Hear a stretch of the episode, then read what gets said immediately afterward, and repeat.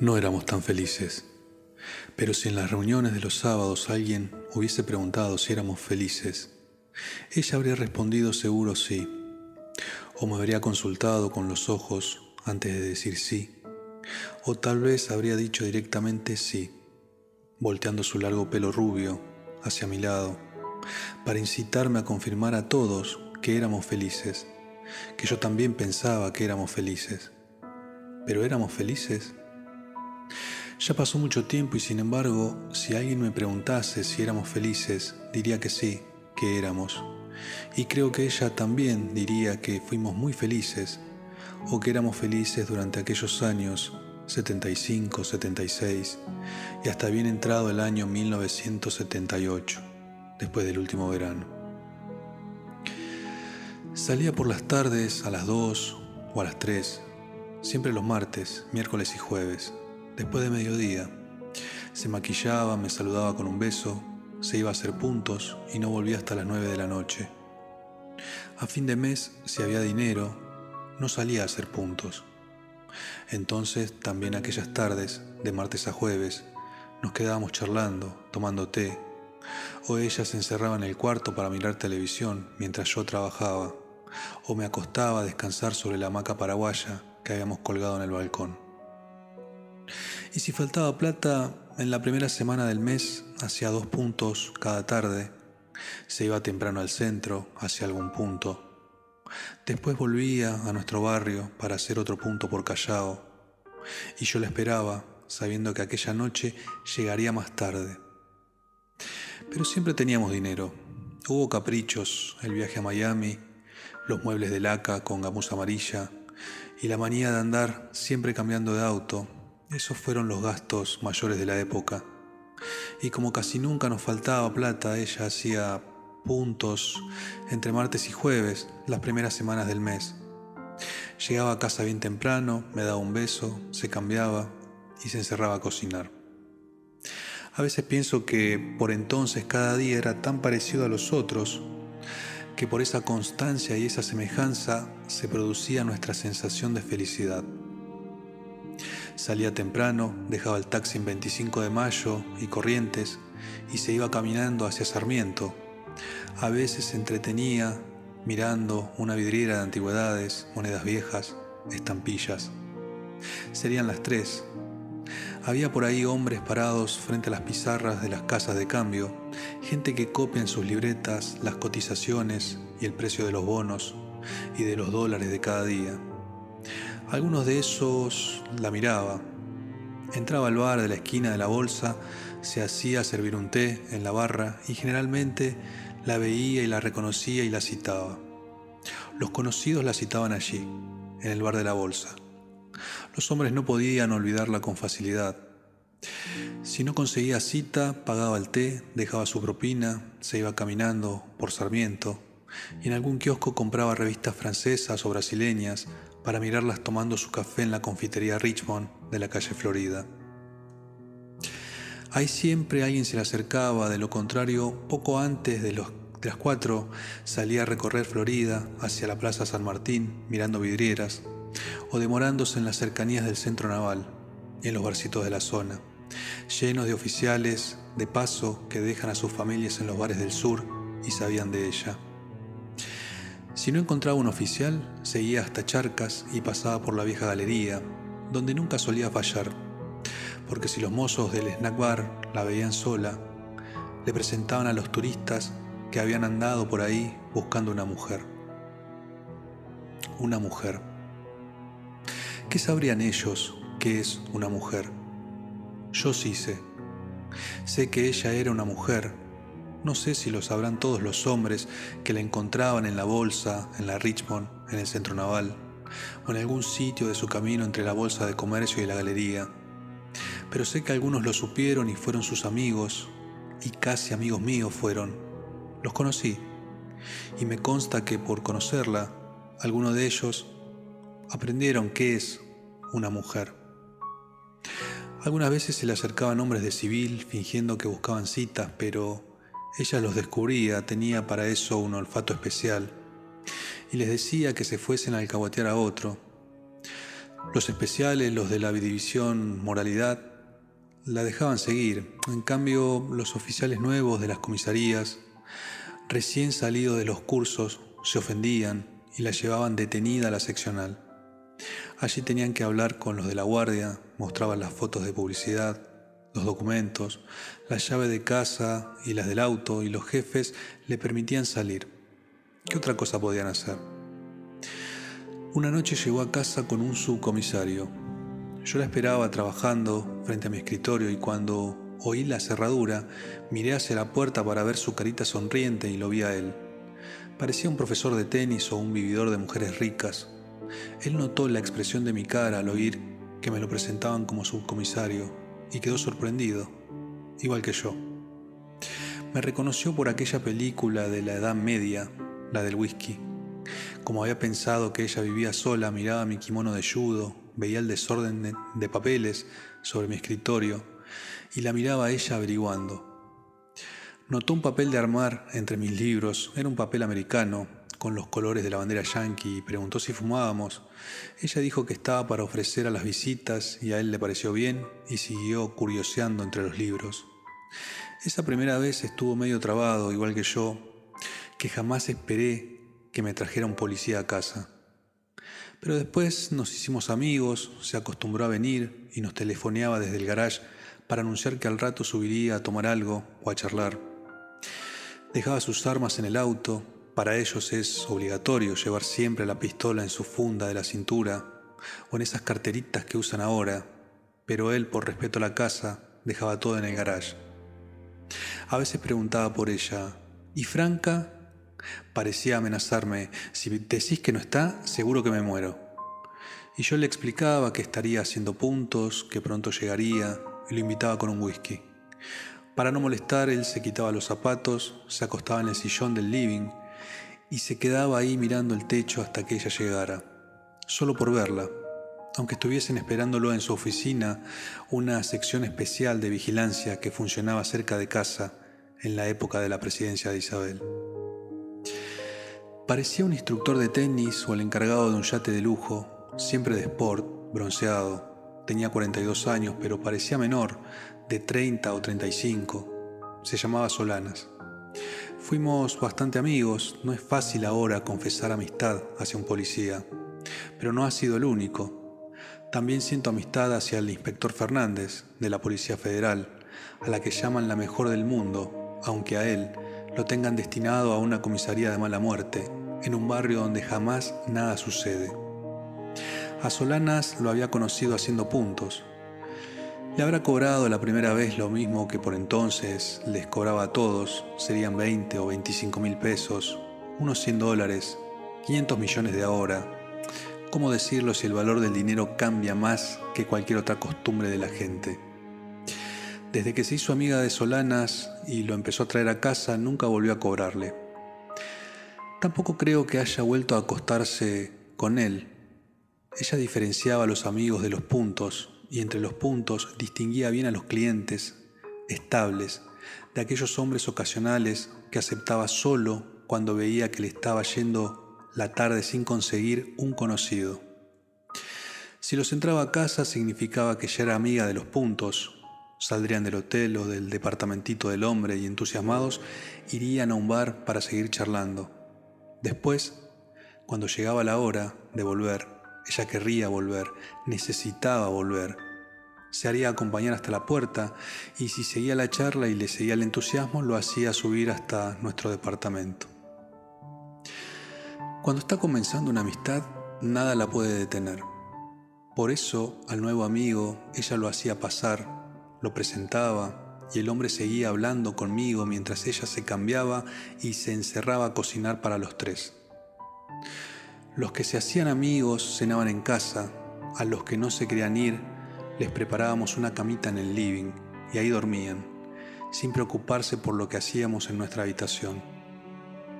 Hasta venir a nuestro departamento nunca un cliente sabía de mí, yo en cambio sabía de ellos porque Franca me detallaba todo lo que hacía con los puntos.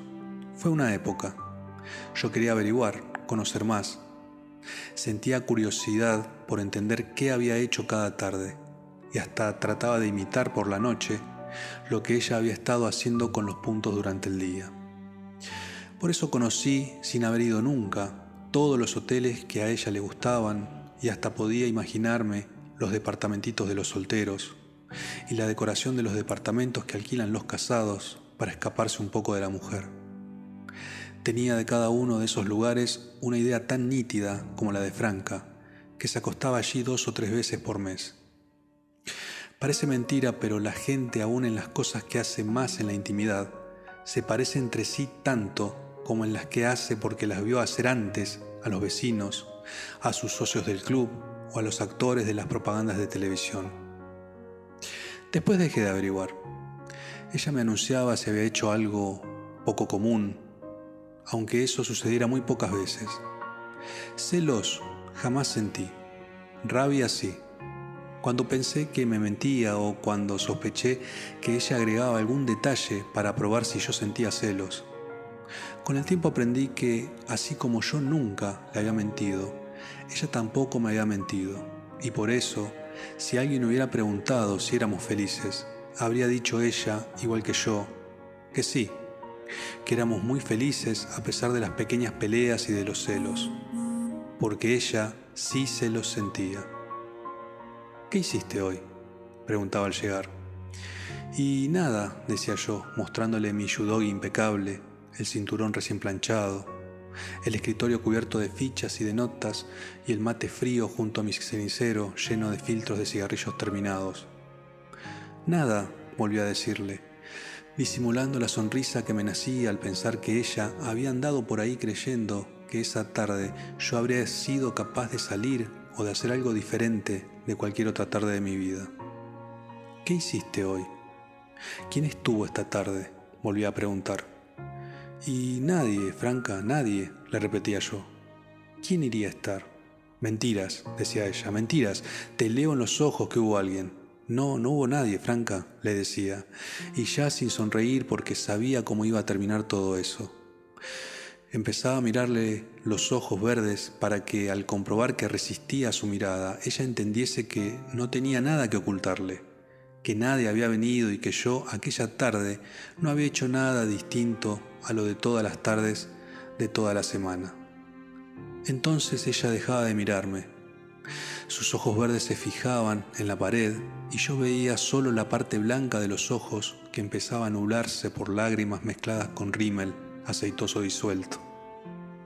Había algo loco en eso de mirar siempre hacia un costado, siempre al mismo costado, como si la pintura de la pared o la pintura de los cuadros colgantes de la pared pudiesen responder sus preguntas. ¿Quién vino? ¿Dónde fuiste? Y yo quería consolarla. Alzaba un brazo, trataba de acariciarle el pelo, pero ella se volvía más hacia la pared y miraba algún cuadro o peor, al zócalo directamente. Gritaba: «¿Ves que siempre mentís? ¿Ves que mentís?». Volvía a gritar como si la pared le hubiese confirmado que yo mentía. Yo no mentía. «No, nena, no te miento», juraba yo, riendo, pero ella lloraba cada vez más fuerte y me decía entre sollozos que se iba a ir con un punto que le había prometido un departamento en Manhattan, con otro que le había invitado a un viaje por las islas del Caribe o con aquel que le ofrecía pasar el verano en su estancia del Brasil. ¿Cómo no iba a reír si siempre amenazaba igual? El Brasil, las islas del Caribe, el departamento estudio en la isla de Manhattan. Pero debía haber evitado reír. Era peor. Ella gritaba más. «¿Ves?», preguntaba. «Te reís», se respondía. Y explicaba: «Quiere decir que no te importa que me vaya. Quiere decir que vos no me querés, que nunca me quisiste. Das asco». «No, nena», hablaba yo, «no pelees», rogaba. Yo había dejado de reír, pero ella no había dejado de llorar. «¿Cómo que no pelees?», decía. «¿Cómo querés que no pelees si me mentís?». Y me miraba y me gritaba: «Sos insensible». Protestaba cada vez más, gritando más. Entonces yo miraba la hora y calculaba, sentía el paso del tiempo, sentía que perderíamos la cena. Y ella miraba mi escritorio, venía hacia mí y yo temía que comenzase a destrozar los libros o a revolverme los papeles, o peor, que como muchas veces acabara tirando el cenicero y mi mate al piso, aunque después ella misma tuviese que juntar la ceniza y los restos de yerba y fregar la mancha verdosa que impregnaba la alfombra.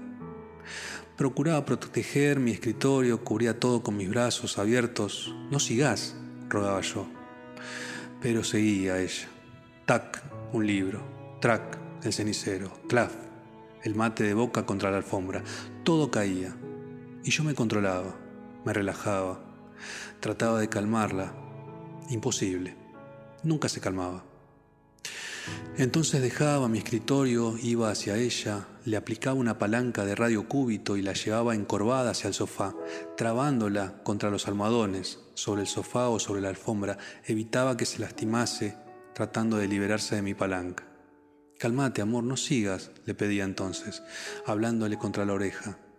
Pero ella gritaba más, que la iba a matar, que la quería matar. Y yo pensaba en los vecinos, intentando callarla, y aplastaba su boca contra los almohadones. Era peor, se sacudía, gritaba más. Entonces le vendaba la boca con mi cinturón, tensaba el cinturón bajo su pelo, por la nuca, y con sus cabos le ataba las manos contra la espalda. Inmóvil, podía decirle lentamente que la quería, que nadie había venido, que yo no había salido y que sabía que nunca me cambiaría por el de Brasil ni por nadie. Y ella dejaba de forcejear, y yo apagaba la lámpara y me desnudaba. Le hablaba despacito, la desnudaba, y antes de desatar el cinturón le acariciaba el cuello y los brazos para probar si estaba relajada. Solo la castigaba si hacía algún ruido o intentos de gritar por la nariz que pudiesen alarmar a los vecinos. Cuando se ponía bien, soltaba el nudo, la besaba, le besaba los ojos y la cara. Acariciaba todo su cuerpo y la sentía todavía sollozar o temblar. Eran los ecos de tanto que había llorado y gritado, y nos besábamos las bocas, y ella empezaba a reír porque reconocía en mi boca el gusto de sus lágrimas mezclado con gusto de tabaco y de rímel. Y así nos abrazábamos como jamás debió abrazarse, con sus puntos, y nos íbamos al cuarto o a la hamaca, y nos quedábamos por horas amándonos o amacándonos hasta que el hambre, la sed o mis absurdas ganas de fumar nos obligaban a separarnos. Esas noches no cocinaba. Después del baño bajábamos a un restaurante del barrio y nos sentíamos felices. La gente desde las otras mesas nos notaría felices, y pasábamos días y semanas enteras felices sin pelear. Si le quedaban marcas, reprochaba. «¿Qué van a pensar?», decía, riéndose, reconociendo que ella había tenido la culpa. Y nos divertíamos pensando que a los puntos de esa semana, las marcas del cuello, la espalda y las muñecas los entusiasmarían más. Decía que le contaba a algunos, a los que le parecían más sensibles, que el hombre que vivía con ella se emborrachaba y le pegaba, que algunas veces debían llevarla desmayada al hospital, que no se separaba ni se atrevía a abandonarlo porque el tipo era un asesino y que estaba segura de que tarde o temprano terminaría matándola. A otros les decía que se había lastimado con una caída del caballo. Tenía un caballo en el club hípico alemán de Palermo. Lunes y sábados se iba a practicar equitación. Le hacía bien eso a ella, como a mí me hacían bien las prácticas de judo. Toda la gente debería practicar un deporte violento. Teniendo el cuerpo tenso y fortalecido, se está mejor de la cabeza, se respira y se duerme mejor, se fuma menos, y la vida comienza a parecerse más a lo que debe ser la verdadera felicidad. El caballo era un alazán, se llamaba Macri, no sé por qué. Lo conocí un sábado mientras lo esperaba cerca del lago. Ella desmontó, vino hacia mí trayéndolo por una rienda, y cuando dejé el auto para besarla, el animal olió mi pelo, resopló y se puso a golpear, nervioso, el suelo con las patas. Nunca, dijo ella, se había portado así. Era un caballo que tenía fama de noble y manso, pero algo de mí debía ponerlo mal, porque las pocas veces que me tuvo cerca reaccionó igual. Resoplaba, pisoteaba nervioso el césped con sus cascos. La seguían militares por Palermo. A ella no le gustaban los militares, pero los lunes y los sábados, los días de ella, muchos van por ahí probando sus caballos. Se le arrimaban, trataban de hacer citas, siempre los rechazaba. Nunca hizo puntos por Palermo, ni en el hípico. Para ella los caballos, especialmente su caballo, eran una pasión. El cuidador del Macri, lo supimos después, era suboficial del ejército. Se ocupaba de eso para reforzar su pequeño sueldito de fin de mes. Yo luchaba con un capitán, por mi peso, 72 kilos. Nunca encontraba en la academia con quién luchar. A veces probaba con mujeres, pero no tenían técnica ni fuerza. Había muchachos jóvenes, de mi peso, con fuerza y con técnica, pero sin la madurez y la concentración que se logran con el judo, solo mediante años de práctica. Entonces debía buscar gente de más peso. El capitán, 70 kilos, era un hombre moreno y bajito. Cuando Fukuma nos presentó y durante el saludo miró mi cinturón, habrá pensado que el maestro le pedía como favor que me probase. Gané los 6 primeros lances. Siempre ganaba.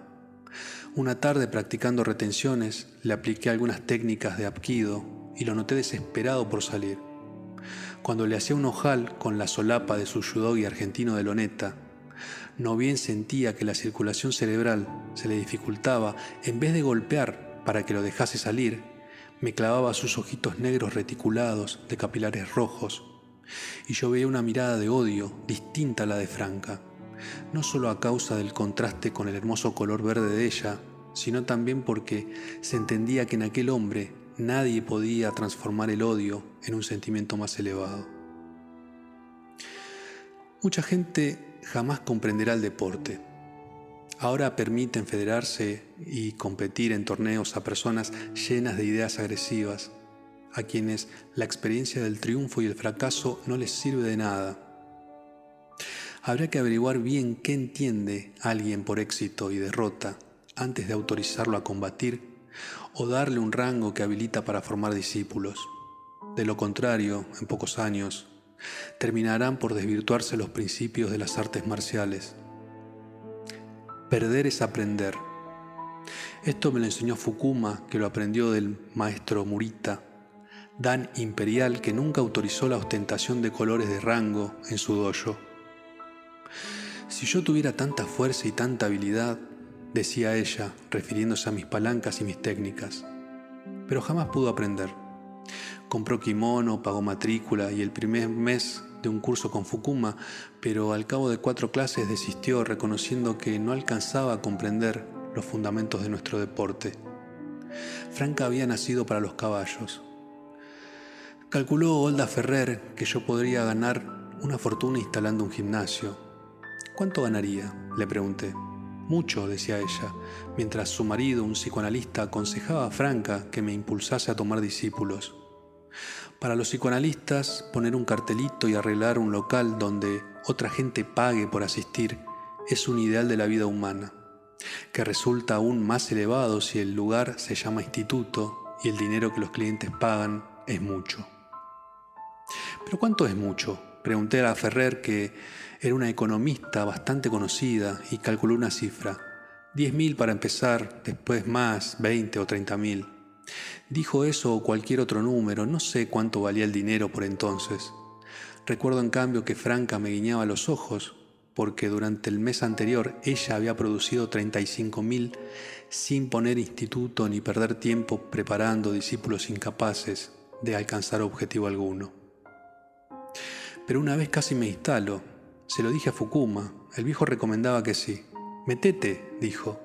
Y era gracioso oírlo porque a causa de su acento, «metete», nos parecía una palabra japonesa.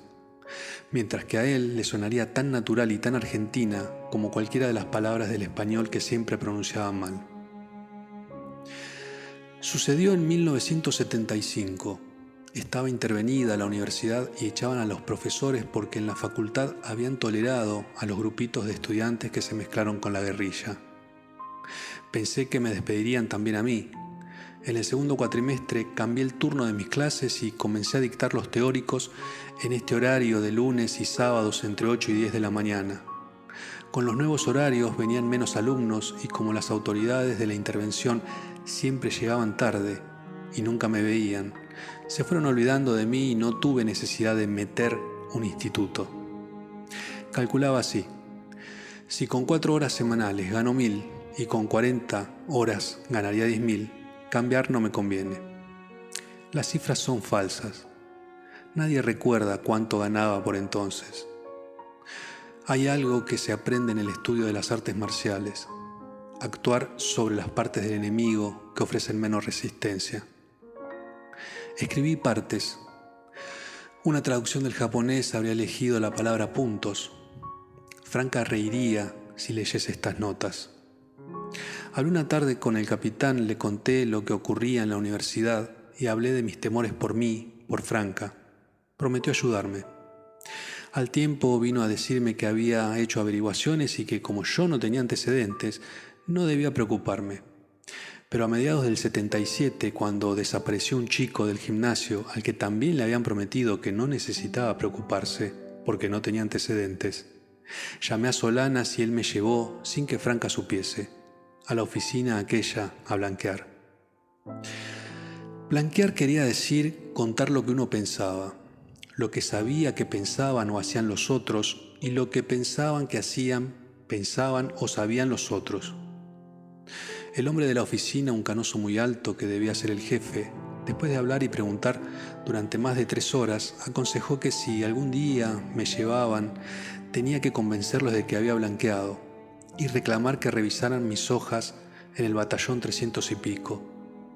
Después Solanas me aclaró que haber blanqueado no garantizaba nada, que no se podía poner las manos en el fuego por nadie y que todo aquel trámite, en el mejor de los casos, podía ser una ayuda. Creo que todos vieron lo que fue pasando durante aquellos años. Muchos dicen que recién ahora se enteran. Otros, más decentes, dicen que siempre lo supieron, pero que recién ahora lo comprenden. Pocos quieren reconocer que siempre lo supieron y siempre lo entendieron, y que si ahora piensan o dicen pensar cosas diferentes, es porque se ha hecho una costumbre hablar o pensar distinto, como antes se había hecho costumbre aparentar que no se sabía, o hacer creer que se sabía, pero que no se comprendía. Se lo aprende en la vida o en el dojo. Siempre es igual que antes. Para la gente lo importante es vivir mirando hacia donde los otros le señalan, como si nada sucediera detrás o más adelante. Si cuando sucedía aquello había que pensar otra cosa, ahora que hay que pensar en lo que entonces sucedía, indica que no habrá que mirar ni pensar las cosas que suceden en este momento. 83. Empieza otro año y llevan nuevas promociones de alumnos. Cada cuatrimestre los estudiantes me parecen más jóvenes, más niños. Es porque en mi memoria los alumnos de antes han seguido creciendo o envejeciendo, aunque nunca los haya vuelto a ver. En mi memoria crecen y encanecen muchachos y muchachas que murieron poco después de aprobar el examen final, hace 5 o 10 años. Mi memoria de mí continúa intacta. Me imagino como el día que comencé en la cátedra, hace ya 12 años. Tenía 27. Franca tampoco envejeció. Tiene 39, mi edad. Hace puntos aún, pero jura que el marido no lo sabe. Vive con él, con los hijitos que tuvieron con él y con la suegra, que los cuida. La veo muy pocas veces. Pregunto cómo no pudimos seguir siendo felices. Ella protesta que es feliz, que ya no siente celos y que ahora es él, el marido, quien siente celos. Sabe que ella hacía puntos, pero no sabe o finge que no sabe, que sigue haciendo puntos ahora. Ella dice que él nunca conocerá lo nuestro, porque si se enterase, la echaría de la casa, le quitaría los hijos o haría cualquier locura, lo cree capaz. Cuenta que, salvo alguna situación en la que debió entrar para satisfacer caprichos de los clientes, jamás ha vuelto a acostarse con mujeres y que yo fui la única por quien sintió algo fuerte y sincero en la vida. Le creo. Creer o no creer no me hace más ni menos feliz. Claudia volvió a leer hasta aquí y quiere saber si éramos felices. Digo que sí. Como con vos, igual que con vos, Claudia. Le digo y me parece que está por volver a llorar. ¿Llorará? A veces llora. No, Claudia, celos no. Por favor, le ruego, porque siento que comienza a llorar. Ella me jura que no son celos de mí ni de la otra, sino celos de un tiempo en el que fuimos muy felices y ella no estaba conmigo. Y ahora, Claudia, pregunto, ¿no somos felices? Desde el rincón del living me mira sin hablar.